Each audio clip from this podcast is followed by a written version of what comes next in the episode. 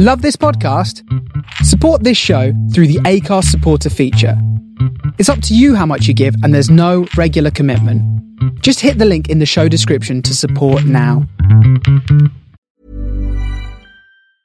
Jewelry isn't a gift you give just once. It's a way to remind your loved one of a beautiful moment every time they see it. Blue Nile can help you find the gift that says how you feel and says it beautifully with expert guidance and a wide assortment of jewelry of the highest quality at the best price. Go to BlueNile.com and experience the convenience of shopping Blue Nile, the original online jeweler since 1999. That's BlueNile.com to find the perfect jewelry gift for any occasion. BlueNile.com. Hey, it's Danny Pellegrino from Everything Iconic. Ready to upgrade your style game without blowing your budget? Check out Quince. They've got all the good stuff shirts and polos, activewear, and fine leather goods, all at 50 to 80% less than other high end brands. And the best part? They're all about safe, ethical, and responsible manufacturing. Get that luxury vibe without the luxury price tag. Hit up quince.com slash upgrade for free shipping and 365 day returns on your next order. That's quince.com slash upgrade.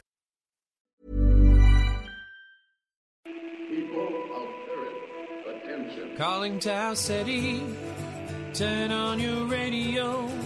I know we had some words last time, but that was so long ago. I got your message.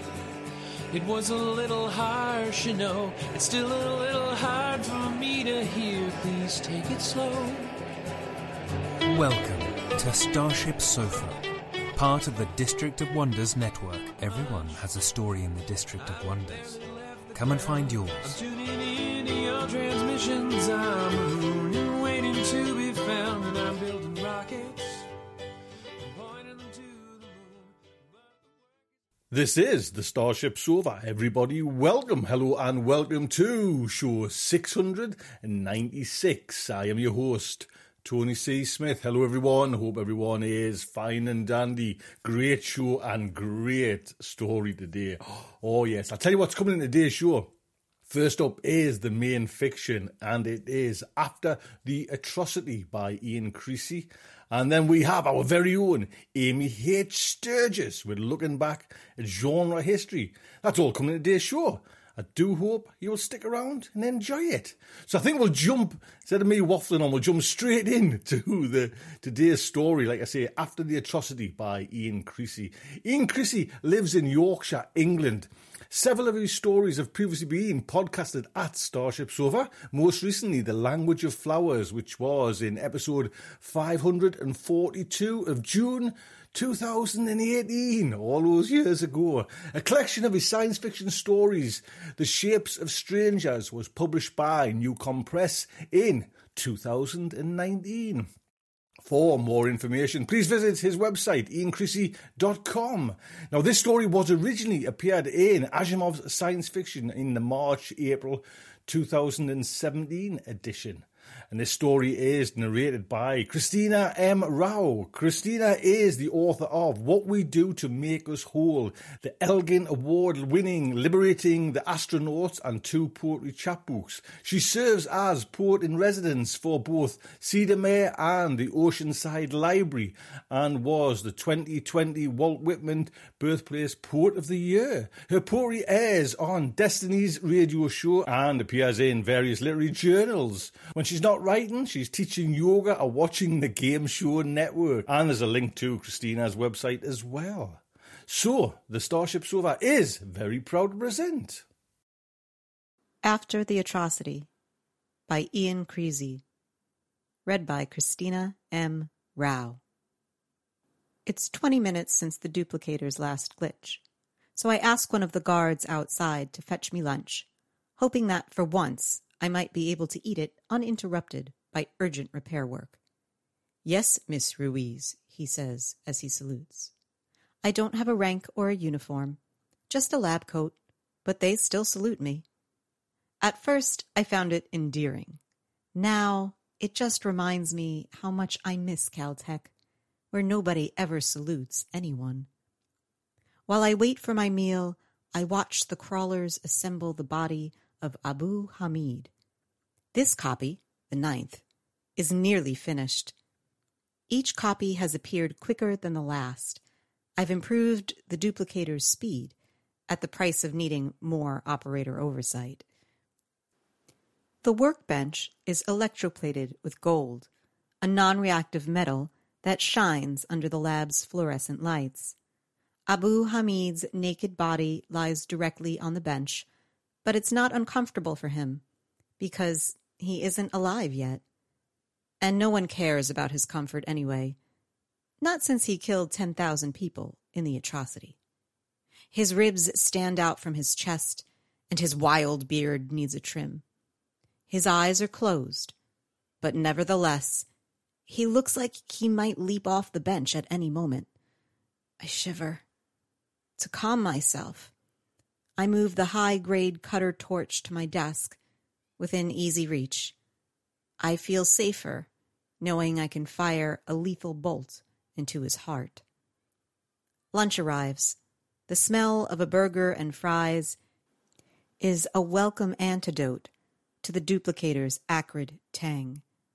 The tray has a selection of sauce sachets this is what passes for menu variety at the base. I'm just about to choose a mustard when the door opens. Sophie Bryant to see you, miss, the guard announces. A tall black woman walks in, wearing a jacket and skirt more colorful than any of the base's military uniforms. You're the lawyer? I ask. I'm Violetta Ruiz. She nods and extends her hand for me to shake. Pleased to meet you. I do have my own office, you know. Why did you insist on someone coming here? This is a classified lab. I was the only lawyer who could get clearance. I point at the nearly complete copy of Abu Hamid on the workbench. I want advice from someone who knows what's going on and isn't just rubber stamping something they haven't seen. I pause to take a few bites of food, wondering how best to phrase my doubts. I vividly remember waking up on the same gold bench as Abu Hamid's latest copy. The duplicator is so important that it needs to run 24 hours a day with an operator on constant standby to resolve glitches and improve speed. I'd copied myself to create an additional operator. The military would never have entrusted their most important prisoner to the duplicator without seeing that proof of concept. The experience of being copied has given me a sharper sense of empathy. And the more copies of Abu Hamid that I make, the more sinister it feels. I don't know where they all go, but I presume they aren't forming a choir. I'm worried about what's happening to these copies, I say. Whatever it is, I'm facilitating it. I don't want to be party to anything illegal. There's no need to worry. Bryant gestures to Abu Hamid and says, I'm his lawyer. It's my job to make sure he's treated appropriately. He has a lawyer? I ask, surprised. I've never seen Bryant when the collection team comes to take finished copies away. Of course he does. This is the United States of America. We have a constitution and a legal system. Detainees get lawyers, she says proudly. I half expect her to show me her diploma. The lunches come in large portions for soldiers' appetites. I've eaten as much as my calorie app recommends, so I drop the rest of the food into the duplicator's intake hopper. I always find it ironic that the anti American terrorist is made out of all American burgers. That's why I'm here, Bryant adds. I was cleared to enter this lab because I already know there are copies of him. So you must know what's happening to them, I say. She doesn't reply, and I remember that the detainee's official designation is only prisoner 75832. I know who he is, I tell her. He's the most famous terrorist on the planet. There's no need to be coy about it. They're interrogating him, right? Obviously, says Bryant. It must be hard going if they need so many copies. He's a hard guy, she says, her face an impassive mask. She's not going to volunteer anything, so I'm forced to come straight out with the question that's been nagging at me. Is he being tortured? Of course not, she snaps. Torture is illegal. There are interrogation protocols, and I make sure everything's done by the book. Sounds like a lot of work, I say. When this copy's finished, there'll be nine altogether, plus the original. Do you attend every interrogation? They're all recorded, Bryant says, her voice rising in anger. I can watch any session I like. Don't accuse me of not doing my job. All right, all right, I say. Keep your voice down. The original Violetta is asleep in the back room. She has a heck of a temper, and I don't want her blaming me for waking her up. We argue quite enough already. Keep my voice down. Bryant points to the motionless Abu Hamid. What? Am I interrupting his beauty sleep? My God, get your priorities straight. Whose side are you on? There are terrorist plots we need to uncover. There could be a ticking bomb, a bioweapon, a nuclear meltdown. Don't you worry about him. Someone's got to, I say, barely restraining myself from adding, even if his lawyer doesn't. I suppose the job falls to me, since I'm the only other person in the world who knows what it's like to be a copy. Does he get visits from the Red Cross? I ask.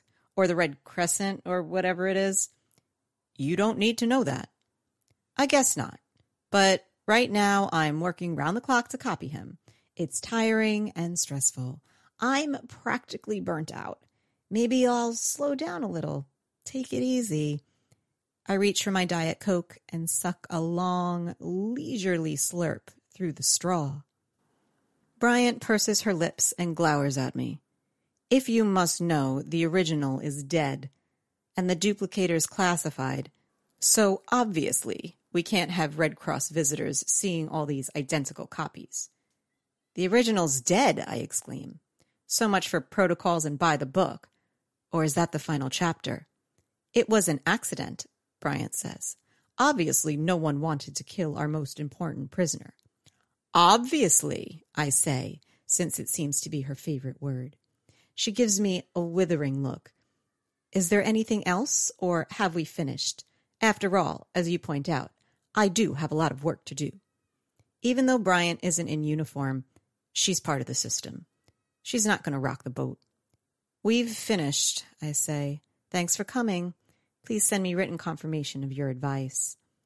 After she's gone, I wonder whether I should have pressed her harder about the death of the original Abu Hamid. If the original had died, rather than one of the copies I'd made, then wasn't it my responsibility? Or was it? Maybe the duplicator makes the interrogators reckless.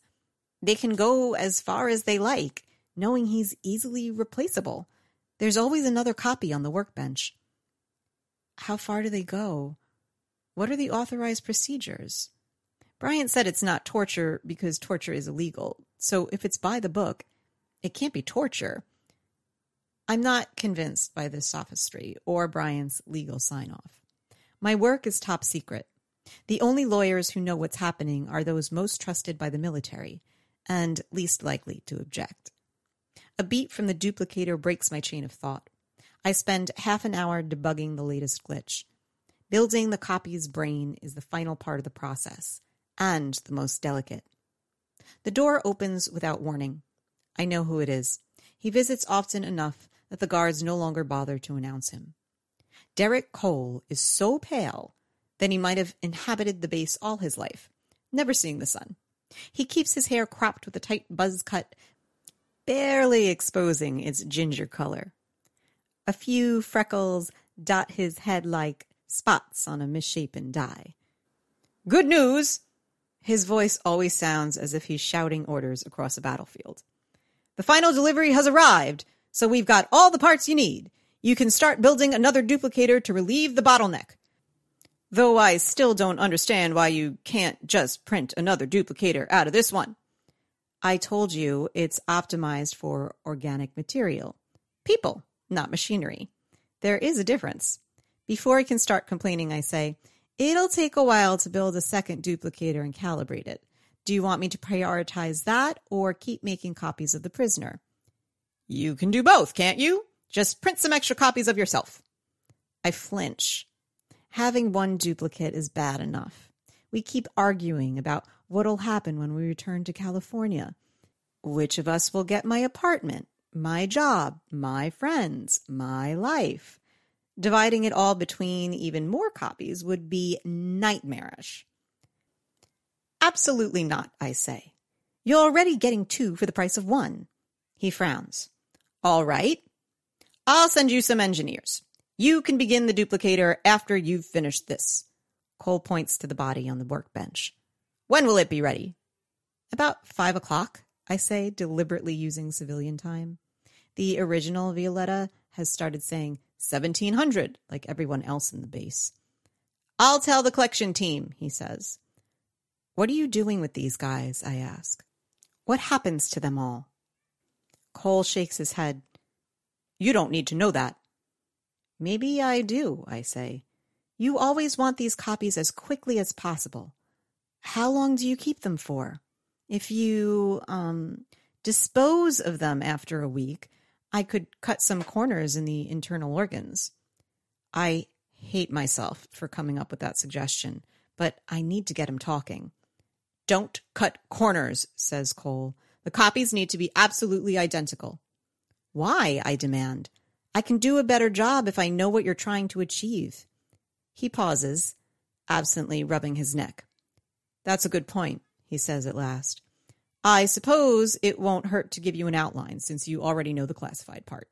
The duplicator became top secret when DARPA noticed my work at Caltech and realized the implications. Cole sits in the other Violetta's chair and says, It's simple, really. When we capture prisoners, we need information. The problem is that we don't know whether they're telling the truth. No matter how far we go, we can never be sure of how much is true. At least we can't when we only have one person to interrogate. But if we have copies of the same suspect and we question them separately, I grasp his point. If they say different things, they must be lying. Obviously. But why do you need so many copies? I ask. Surely, as soon as you get a consistent message out of a couple of them, you know you're on the right track. He smiles at my naivete. It's not that easy. These guys are terrorists at constant risk of being captured.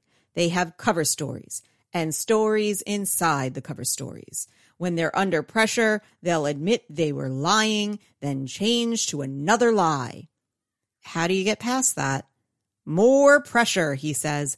Eventually, the cover story runs out. When they exhaust what they've prepared beforehand, they invent details that start to differ. But it takes time to get to that point. Especially if they don't want to talk, I comment. Cole chuckles knowingly. Even the truth isn't constant. When you tell an anecdote, I bet you don't tell it the same way twice. I suppose you minimize unwanted variation by using a uniform sample and a constant procedure, I say. Now I understand why Abu Hamid's copies have to be identical. And they don't even know that they're copies, so they don't have my existential angst to distort their fidelity to the original. Practice makes perfect. We're getting results, and it's all down to you. Cole grins at me like a proud soccer coach for whom I've scored a goal. You've made interrogation reliable. When this is over and your gadget's declassified, I'll nominate you for a medal. He gestures to the duplicator. When you build the next one of these, can it be faster? Not if you want the copies to be identical. It's not a trivial task to make an exact replica. I trot out my standard GWiz fact. There are seven octillion atoms in the human body. That's seven billion billion billion. It's a big job to put all those together in the right order. Building a person takes time, and I'm running out of shortcuts. You can't make a baby in one month by getting nine women pregnant. I guess not, but you can have a lot of fun trying. Cole laughs and heads for the door. On his way out, he waves at Abu Hamid's body.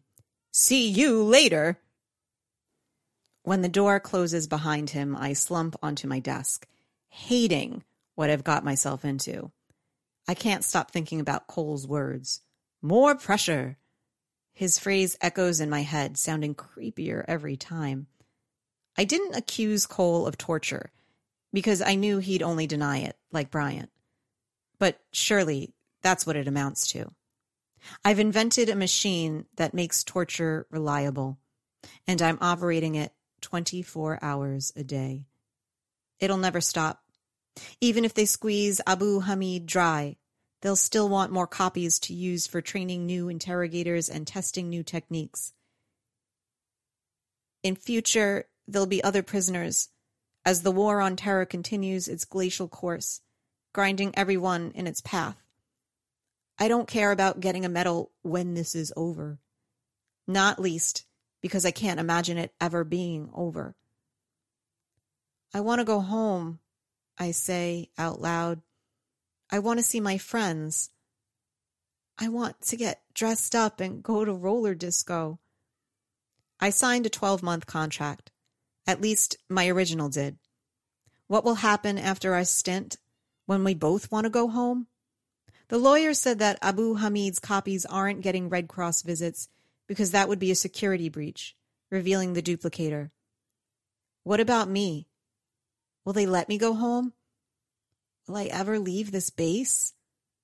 I take deep breaths, trying to calm myself. Surely the duplicator will be declassified eventually. Surely they won't treat me the same way they treat terrorists. Yet I'm dodging responsibility if I think it's how they treat terrorists, as if I'm not part of that. Cole's interrogation program wouldn't work without my assembly line of victims. I look at the workbench where the crawlers are building Abu Hamid's brain with all its sensory neurons and pain receptors. I've created him specifically to be tortured. It sickens me to think that I'm creating people solely to suffer, people who would surely beg me to stop. What can I do? I could break the duplicator, but that would only be a temporary hitch. If I refuse to repair it, they'll bring someone else in. It'll be fixed eventually. Then more legions of Abu Hamid will march into the torture chamber unless I delete his data. The original Abu Hamid is dead. The current body on the bench isn't finished, so it can't be used as another starting point. And the previous copies have already been interrogated, so they're no longer a clean sample. If I delete the scan data, no one can make any fresh copies of him, even if the duplicator itself still functions. Deleting data is usually impossible. It's all backed up offsite. The duplicator is different due to the enormous amount of information required to specify a human being's 7 billion billion billion atoms. There's not enough bandwidth to transmit it, even with the best compression. The duplicator has its own vast internal memory to store scans. That data only exists inside the lab. If it disappears, it's gone forever. I grab the keyboard, then write a program to delete files and overwrite the memory to prevent recovery attempts. When I look at the files to check I've included everything, I see the duplicator's most recent scans. Chimpanzee F. Violetta Ruiz. Prisoner 75832. I shiver when I see my own data, remembering Cole's casual remark just print some extra copies of yourself. I include Violetta Ruiz in the deletion list. I remember what it's like to wake up on the bench. I don't want any more of my copies chained to the production line. But another version of me already exists. She's asleep in the bedroom. I can't run the program without telling her. I know how angry I'd be if she did that to me, we have to agree our plan, since we'll both face the consequences. While I wait for her to wake up, I try to think of an easy way out. I don't want to make a stand, but I can't avoid a decision. If I let the interrogations continue, I'll be complicit in them. The lab's gray walls feel ever more oppressive as I wonder whether I'll ever escape them. How can I avoid being a security breach? That's only an issue as long as the duplicator remains secret. If everyone knew about it, there'd be nothing to hide. But if I publicize the duplicator, then I'll go to jail for leaking classified information. That's hardly an improvement. Deleting Abu Hamid's data might be considered a crime. Can I avoid the rap for that? Or must I martyr myself for my principles? At last, activity comes from my quarters as a toilet flushes and a wisp of shower steam curls through the doorway. No matter how often I remind her, she never closes the door properly while she's showering. I'm such a slob. I send the guard to fetch a breakfast tray. Soon my original emerges with a towel wrapped around her hair and a sullen expression on her face.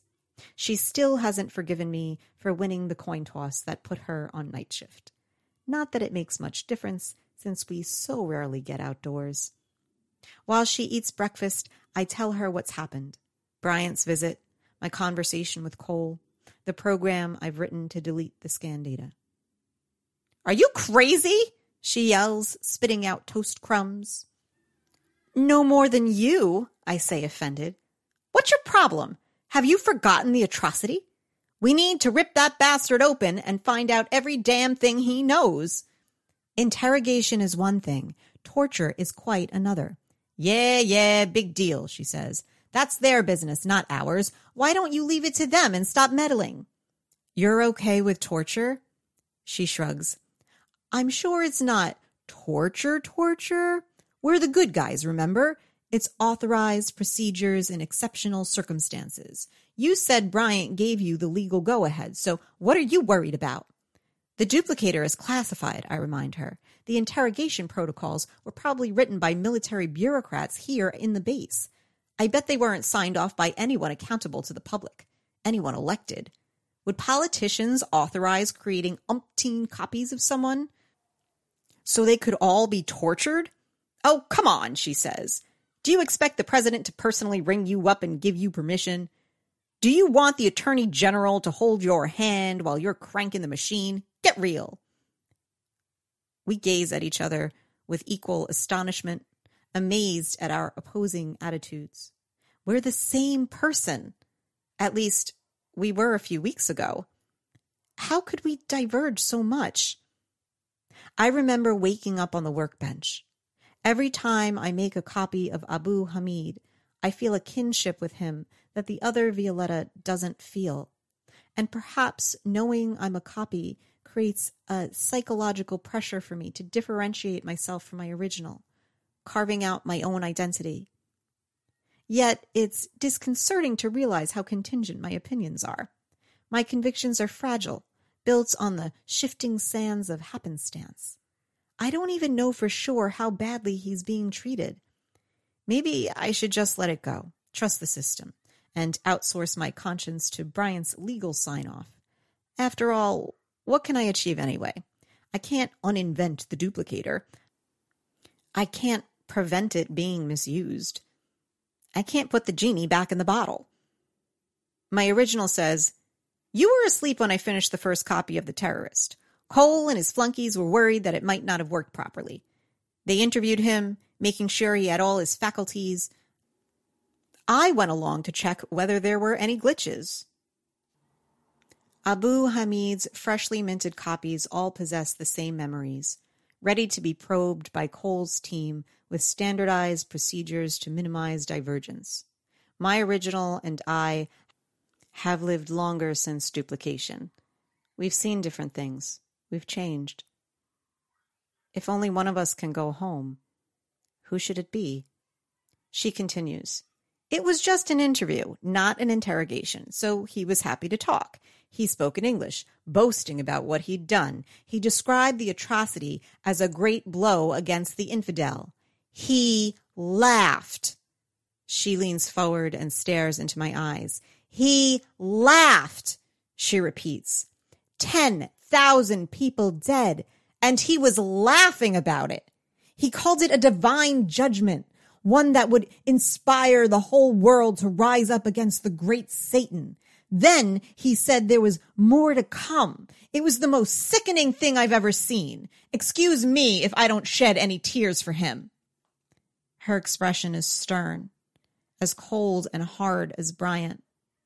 I don't like what she's become. I don't want to walk down that path. I never suspected how much darkness lurks within my heart. She says, I could ask how you became such a hand wringing sissy, but I already know. You weren't there. You didn't hear him. I looked at him and I saw the face of evil.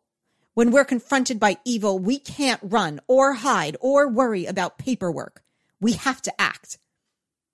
She's showing me how tough I can be. I try to speak calmly while readying myself for what I must do next. So you're saying that when we see evil in front of us, we're justified in taking any action necessary? Obviously, she says. Her blue t shirt is a thin layer of polyester no protection at all. Are you sure? I ask. We should do anything? Yes, damn it! Too late. A spark of realization reaches her eyes. I grab the cutter torch and let rip. A fizzling bolt arcs into her chest.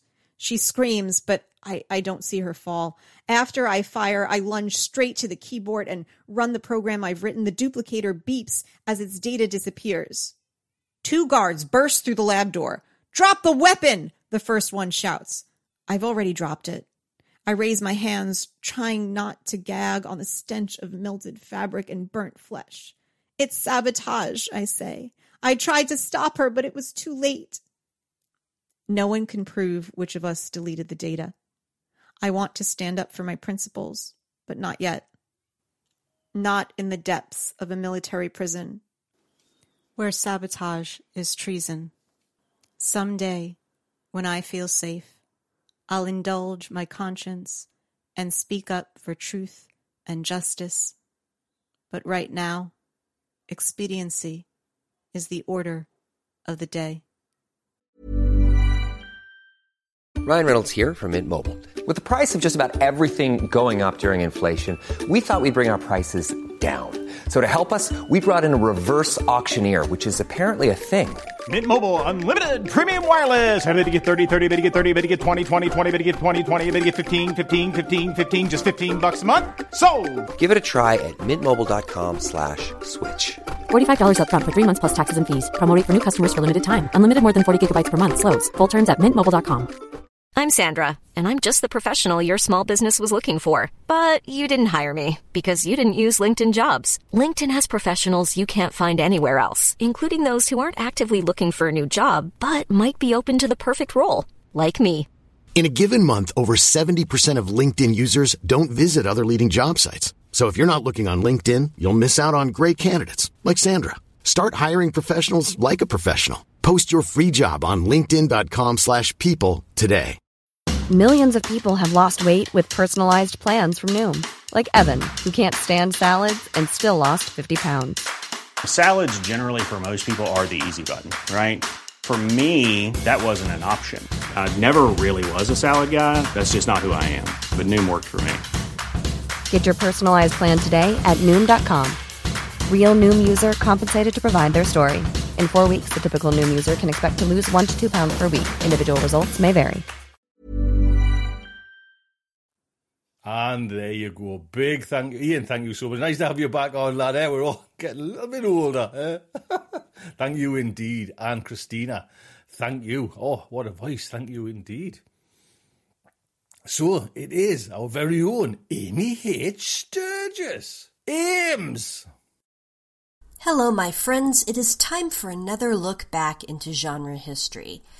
And as is my custom, I am focusing this month on something spooky because it is the spooky season and Halloween is my favorite holiday. And once again on social media, I'm doing a countdown the entire month for Halloween. And I usually recommend something that is good for reading if you want to feel the vibes of the season. And this year is no exception. I'm looking forward to recommending a book here that I think really fits the bill. And I thoroughly enjoyed reading it and I want to recommend it. And that is A Haunted History of Invisible Women True Stories of America's Ghosts by Leanna Renee Heber and Andrea Janes. This just came out from Kensington Citadel Press. 2022, just hot off the press. There are several ways in which this book intersects science fiction, and one of the first is the authors. Let me tell you about the authors. Leanna Renee Heber is an award winning author and paranormal history expert. She's a regular speaker at science fiction conventions, so you may have seen her, particularly if you're around the United States and you've been active in the convention scene. She's also appeared on film and television on series including Mysteries at the Museum and Beyond the Unknown. She's a three time Prism Award winner for her debut novel, The Strangely Beautiful Tale of Miss Percy Parker, and a Daphne du Maurier Award finalist for Darker Still. After earning a BFA in theater performance and a focused study on the Victorian era, she spent many years in the professional regional theater circuit, skills that serve her well as a speaker and a ghost tour guide for Boroughs of the Dead in New York. She lives in New York City and her website is leannareneeheber.com. Andrea Janes is the founder and owner of Boroughs of the Dead. That's New York City's premier ghost tour company, which has been featured in the New York Times, Jezebel, Bustle, Cosmopolitan, Huffington Post, NPR, others as well. Andrea is also the author of the YA novel Glamour, several horror stories, short stories, and the horror novel Boroughs of the Dead, which was an inspiration for her company. And you can find more about that company at boroughsofthedead.com. So, what is A Haunted History of Invisible Women?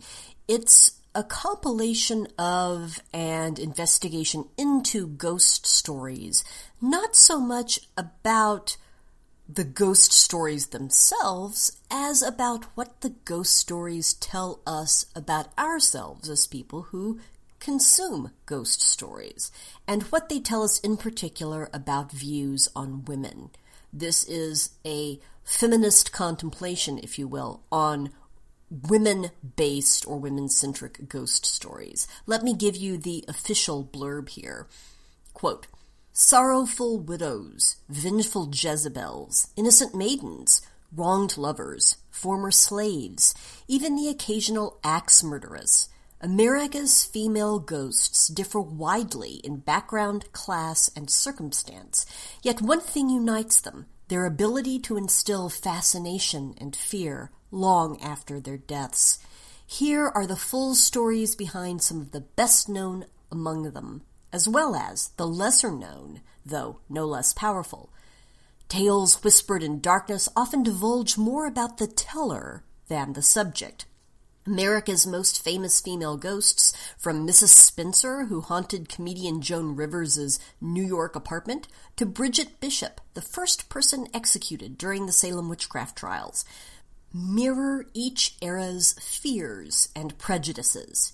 Yet through urban legends and campfire stories, even ghosts like the nameless, hard-working woman lost in the infamous Triangle Shirtwaist Factory fire achieve a measure of power and agency in death in ways unavailable to them as living women.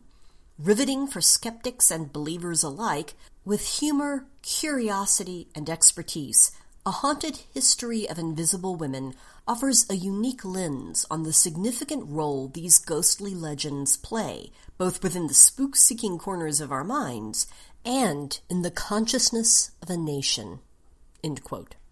So I think you can probably get a good idea already of why I really enjoyed this book.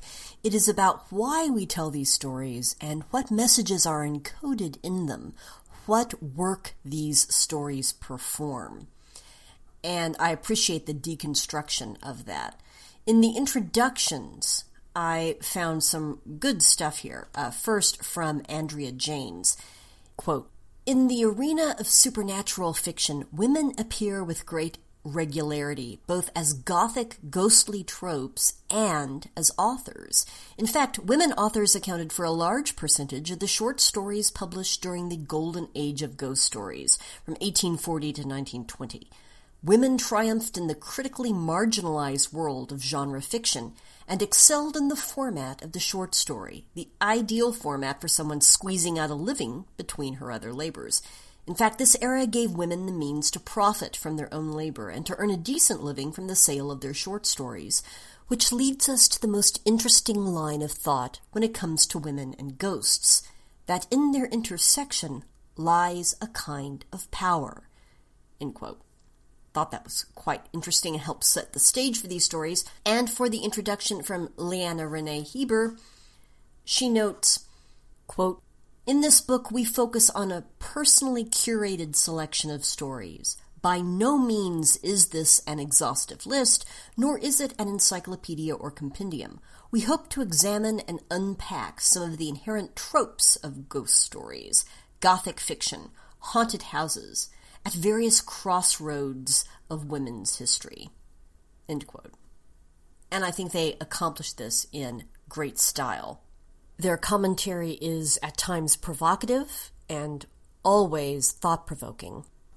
So, let me give you a bit of a preview of how the authors organize their discussion of these kinds of ghost stories around central themes.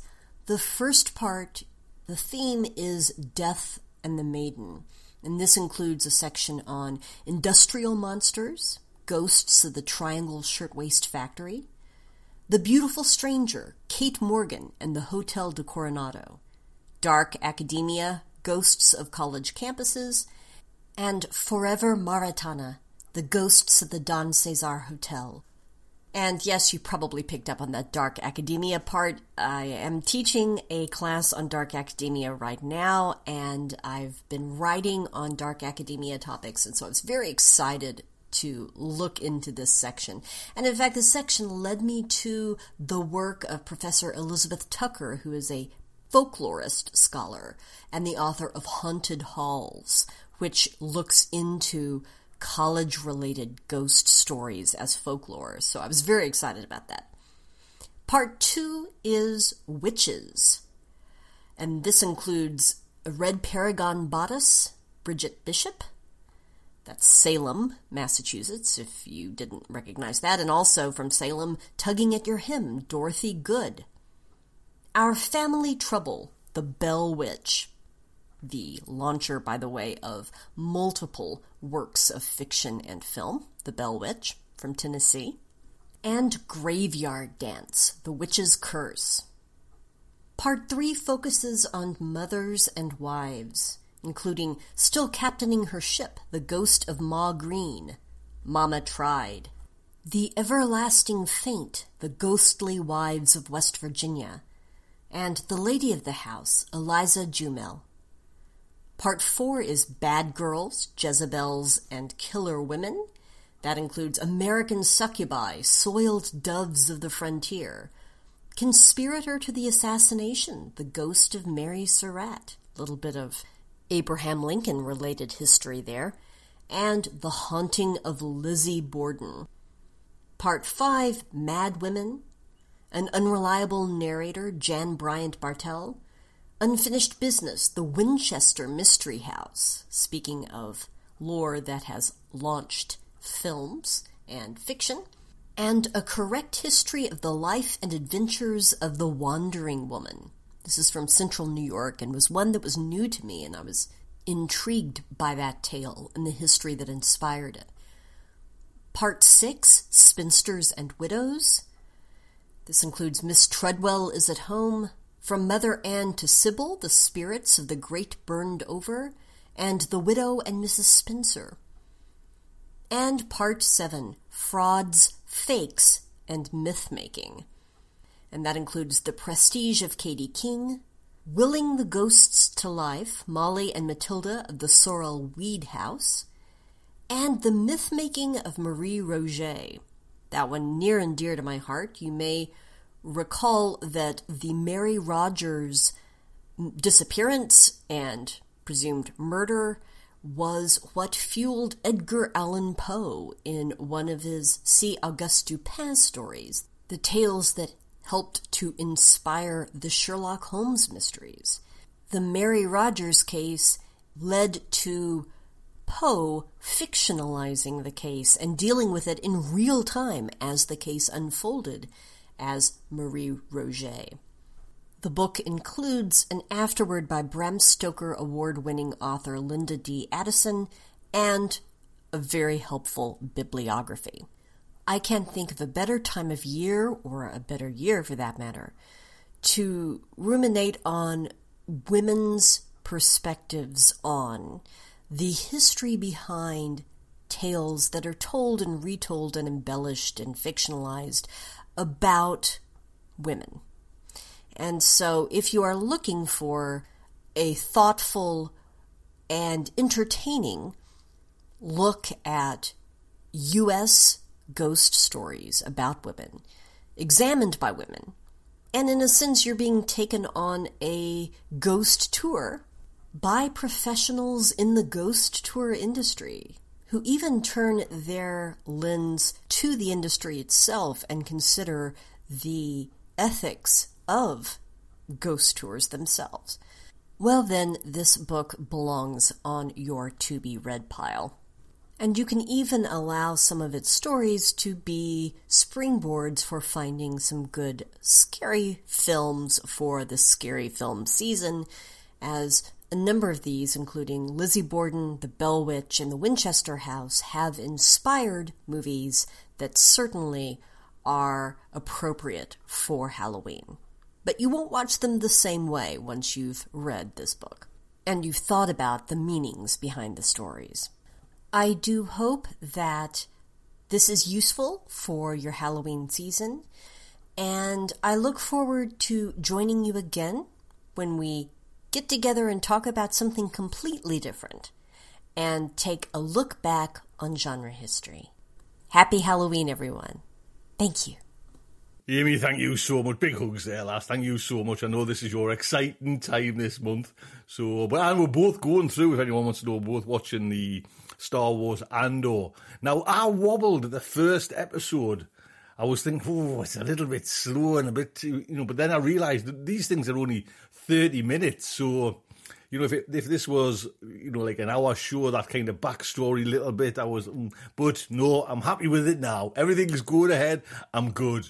So that is today's show. I hope you enjoyed it and I hope you'll come back next week. That will be fantastic. Until then, just like to say, good night from me. Thank you for listening.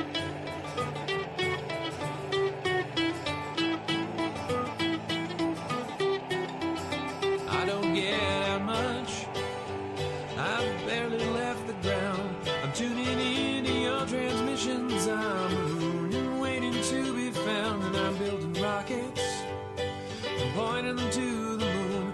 But the work is going slowly. It won't get to you anytime soon. Can you reach me? Is my signal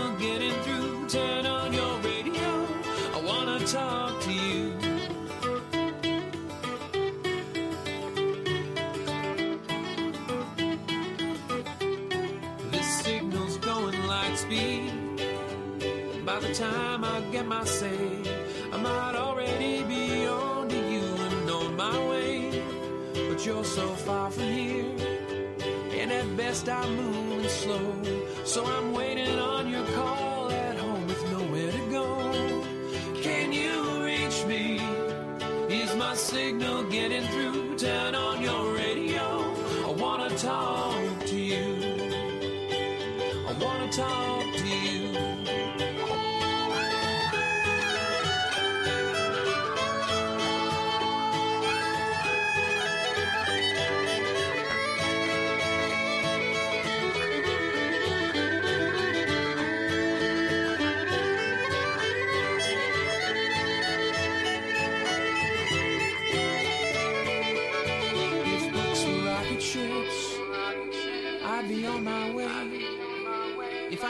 Myself on a radio wave, I might get to you someday. If books were rocket ships, I'd need only the will to fly. I'm still building word by word, and I'll get out there by and by. I'll get out there by and by. I'll get out there. I'll get out there by and by. I'll get out there by and by.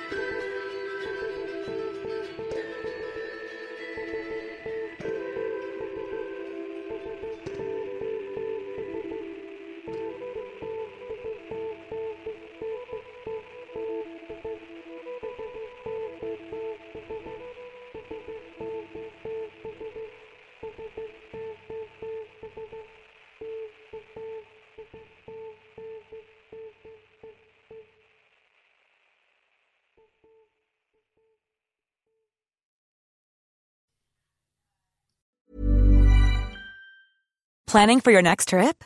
Elevate your travel style with Quince. Quince has all the jet setting essentials you'll want for your next getaway, like European linen, premium luggage options, buttery soft Italian leather bags, and so much more. And is all priced at 50 to 80% less than similar brands. Plus, Quince only works with factories that use safe and ethical manufacturing practices. Pack your bags with high-quality essentials you'll be wearing for vacations to come with Quince. Go to quince.com slash pack for free shipping and 365-day returns. Hey, it's Paige DeSorbo from Giggly Squad. High quality fashion without the price tag. Say hello to Quince. I'm snagging high-end essentials like cozy cashmere sweaters, sleek leather jackets, fine jewelry, and so much more. With Quince being 50 to 80% less than similar brands.